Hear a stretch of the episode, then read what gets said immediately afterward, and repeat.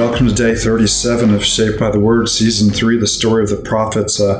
We're reading through one of the most magnificent pieces of Hebrew literature that you could possibly read. It's gorgeous, and you look at it in your Bibles, you'll see it comes to us in poetic rhythm. There's a lot of nice parallelism. It's elegantly written, but it has a sharp, sharp message. And yesterday we experienced a beautiful invitation to come to the mountain of the Lord and experience His peace and His presence, to learn how to walk in His ways. We come back to the second half of chapter 2, or picking up in verse 5, and we hear His indictment once again renewed against His people, and is very sharp. And we need to learn to hear this not so much as an indictment of the people of Israel long ago. We need to see in itself the things that often come between us and our God as well. So we pick up from the invitation to come to the mountain of the Lord to the day of the Lord, which is the most serious statement in the Old Testament about the coming judgment of the Lord. Before we do that, as always, we treasure God's Word. We treasure the opportunities to read it in community, to be together. I'm Paul, here with Cindy, and here with David, and here with Matt. We're in the city of Denver. We've been experiencing Acts 29 North American Conference. It's been a deep time of encouragement for us. It's time to go to an event, to worship, and to be fed from the Word, where there's not pressure for us to have all the little details, taken care of.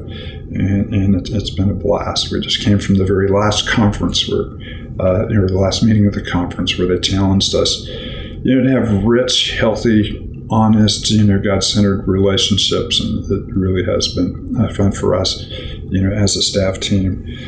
So before we read, we offer ourselves, we offer this moment, we offer, our present, we offer our future to the Lord. So Matt, you mind lifting us up with a word of prayer? Yeah, let's pray. Father, we thank You for the grace we have in Christ Jesus and the kindness that You show us time and time again. Father, we're reminded that Your mercies are new every morning. And so as we get to spend some time in Your Word, would You continue to use it to transform us? Would You reveal to us Your mercy and grace? And Father, would You lead us to a greater worship of You, and lead us to repentance, that, Father, we may find more enjoyment in You. It's in Christ's name we pray. Amen. We're sitting really close together because we have a very sensitive mic. You may hear a lot of things in the background, as we're doing this. And I'm looking at my text and the large print on my text. I'm sitting next to Matt. I'm looking at the microscopic print on his text. But nevertheless, both of those are the word of the Lord. We come out of the invitation to come, descendants of Jacob, or come people of God, come church, and let us walk in the light of the Lord, to the indictment that the Lord has against His people. You, Lord, have abandoned Your people, Isaiah tells us, the descendants of Jacob. They're full of superstitions from the east. They practice divination like the Philistines. They embrace pagan customs. Their land is full of silver and gold, and there is no end to their treasures. Their land is full of horses. There's no end to their chariots. Their land is full of idols. They bow down to the work of their hands, to what their fingers have made. So people will be brought low, and everyone humbled. Do not forgive them. Go into the rocks, hide in the ground from the fearful presence of the Lord and the splendor of His majesty. The eyes of the arrogant will be humbled, and human pride will be brought low. The Lord alone will be exalted in that day. The Lord Almighty has a day in store for all the proud and lofty, for all that is exalted, and they will be humbled. For all the cedars of Lebanon, tall and lofty, and all the oaks of Bashan, for all the towering mountains and all the high hills, for every lofty tower and every fortified wall, for every trading ship and every stately vessel. The arrogance of man will be brought low, and human pride will be humbled. The Lord alone will be exalted in that day, and the idols will totally disappear. People will flee to caves in the rocks and to holes in the ground from the fearful presence of the Lord and the splendor of His majesty when He rises to shake the earth. In that day, people will throw away to the moles and the bats their idols of silver and their idols of gold, which they made to worship. They will flee to caverns in the rocks and the overhanging crags from the fearful presence of the Lord and the splendor of His majesty when He rises to shake the earth. Stop trusting in mere human beings who have but a breath in their nostril. Why hold them in high esteem? And you see what has happened to Israel. The more they've prospered, the more careless they've come in their relationship to the Lord. Mm-hmm. They've turned away from Him to meaningless superstitions and meaningless, practices. And this is, the Lord's indictment against them. It says, the idols which you so carefully molded, you're just going to throw them in the back of a cave in the crags. Mm-hmm. And of course, this is the language that, Jesus uses when he talks about the coming judgment in Jerusalem as well. That you will call out to the hills to cover us and rub it to the rocks and to the crags. And Jerusalem is expecting, the Messiah to come and judge the nations. And Jesus saying the judgment is still very relevant, for the people of God, as well. This passage recently ago, you'll be at the conference. One of the speakers mentioned that quote from Richard Sibbs that, the presence of the Lord is terrible.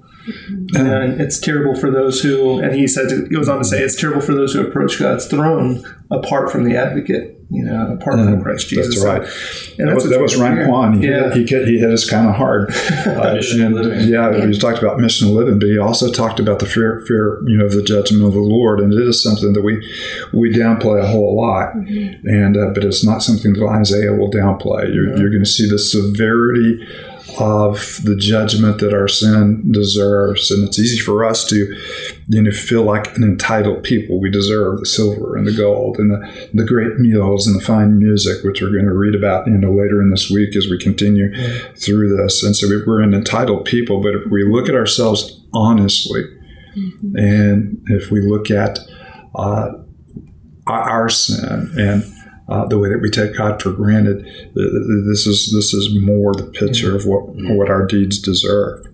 And we see that reminder as well that all of humanity, we're all worshipers. It's not that some of us don't worship and some of us do worship. We all worship, and the question is, well, what are you worshiping? Because even Israel here, you read, oh, they're bowing down. Good. Oh no, they're bowing down to these idols, to these things they've made, and they're even calling out to them later in Isaiah to save me, you're my God. And so we see just that tendency within all of us that we are going to worship something today, something tomorrow. Is it truly, the Lord, our God, or is it something from the works of human hands? Mm-hmm. Yeah, and you'll have to superimpose that over. Remember the first chapter. Not only are they doing the divination from the prophets and the Philistine kind of superstitions and practices, but they're also going to the temple of the Lord. So they do what we would call in the gospel Jesus plus. Jesus is, it's all well and good, and we're going to make sure that we kind of, tip our hat to Him, but we're going to, rely on all these other things as well. And this is kind of God plus. We're going to honor God, but we're also going to honor superstitions, and we're also going to have all of the surrounding things. And God said, I alone will be exalted mm-hmm. in that day. And of course, that's the call of the gospel. For Christ to be central and Christ alone to be supreme in our lives. This is one of those days, speaking of just as we read the prophets and the way that they shape the story of Scripture, as we think about that, the day of the Lord is this motif that gets carried, well into the New Testament. And so we're going to see this day. And one of the interesting things, you mention this often, Paul, is the day of the Lord is a great and terrible day.